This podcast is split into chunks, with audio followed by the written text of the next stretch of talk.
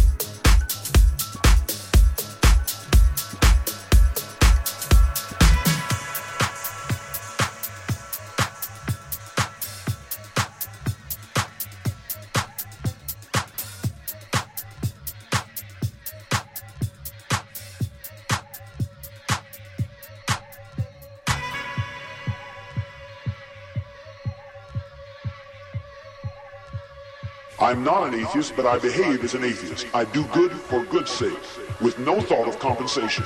And I've evolved to the point where I don't care a thing about getting rewards.